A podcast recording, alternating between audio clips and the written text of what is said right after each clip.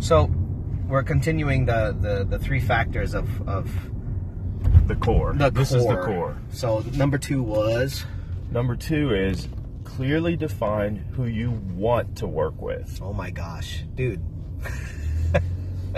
Simple. Yeah, right. Freaking simple. You you would think so. How many guys do we come across that don't have their ideal client avatar? Listen, I And was have no wa- damn clue. I was walking around the trade show yesterday. Oh, that's even well. Okay. And Big corporate, literally huge corporate marketers, people that support huge corporate marketers. Oh my gosh. And I walked up to mm, all of them Pretty much. and said, "Uh, "Tell me, tell me what you're doing here."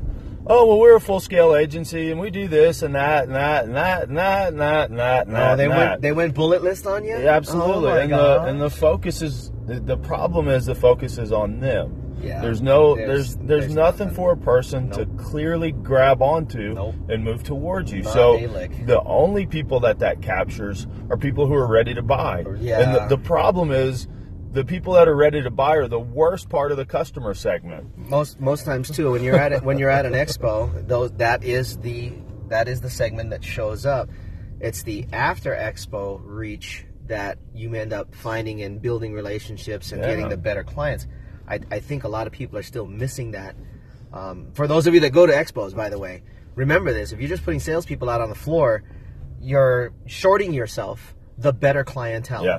because Yep. that's the answer that's going to come out every time it's not going to change It, it's funny. As soon as I tell them what I'm there for, they shut down and they, and they move on to the next piece of the conversation. So, you know, I've been asked multiple times, "Hey, what are you here for?" I say, "Oh, I'm just here to build relationships." And a blank stare goes over their eyes, and they they stop talking to me. Well, because they have no, they have not they have no point of reference at that point. How do I? I mean, you're not a you're not a client. You're not Right. a. But they don't realize I could possibly become a referral point for you. You could possibly refer people to me. I should be sharing our story with you. I should be What- telling you all about us. Blah blah what, blah blah blah. What they don't realize is, in a lot of ways, I have the ability to influence hundred buyers. See, and and that's again, guys. If you're not clear on who you are, you're not going to be able to teach them who they need to be. And they're going to do just exactly what he said. They're going to shut down. They're not going to be able to farm any kind of relationship, and your business is going to tank.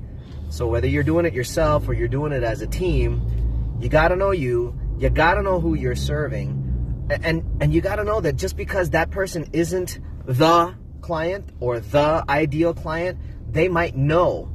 But if you don't tell them, you don't you don't teach them. The the other piece is it, if you don't start your conversations with genuine interest, you only create transactional Oh, yeah. relationships. Yeah, and that's worthless because you'll get one and done, and that that doesn't do anything for you long term at all. but the the genuine interest opens a conversation, and conversation creates opportunities. And it, and if you follow that sequence, Yep. you, you don't close everybody, and that's a You don't you shouldn't close everybody. that's not the No, point. Oh, no. Yeah, you don't It- want to close everyone. It's Oh my not- gosh. It's about offering a solution to an expressed need. Yeah. And if you're not good at leading that conversation, learn some. Learn some. uh, Just re- seriously, start with genuine interest, and you'll ask the right questions if you show that genuine interest first. And, and e- e- listen, even if you don't, and, and we've, we've seen this too, even if you don't ask the right questions, you'll eventually begin to get to a point where you do ask the right questions. Yep. You'll learn. Don't Yep. don't don't short yourself just and and not and just shut down because you're not sure of what to ask. Fuck, ask anything. Yep. You know, what's your name? Yep.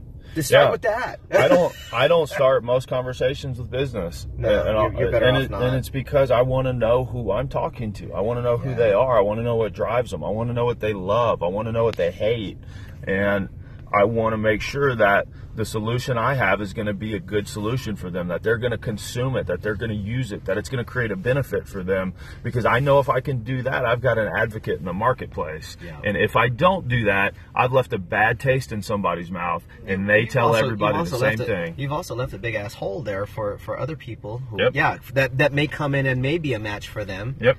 You'll, you'll have left a big ass hole for them to try to fill, and it's not gonna. It's not. It's never gonna fit. Yep. It'll always be the square peg in the round hole. Yep. Cool. Hang on, guys. There's one more. There's one more aspect to this.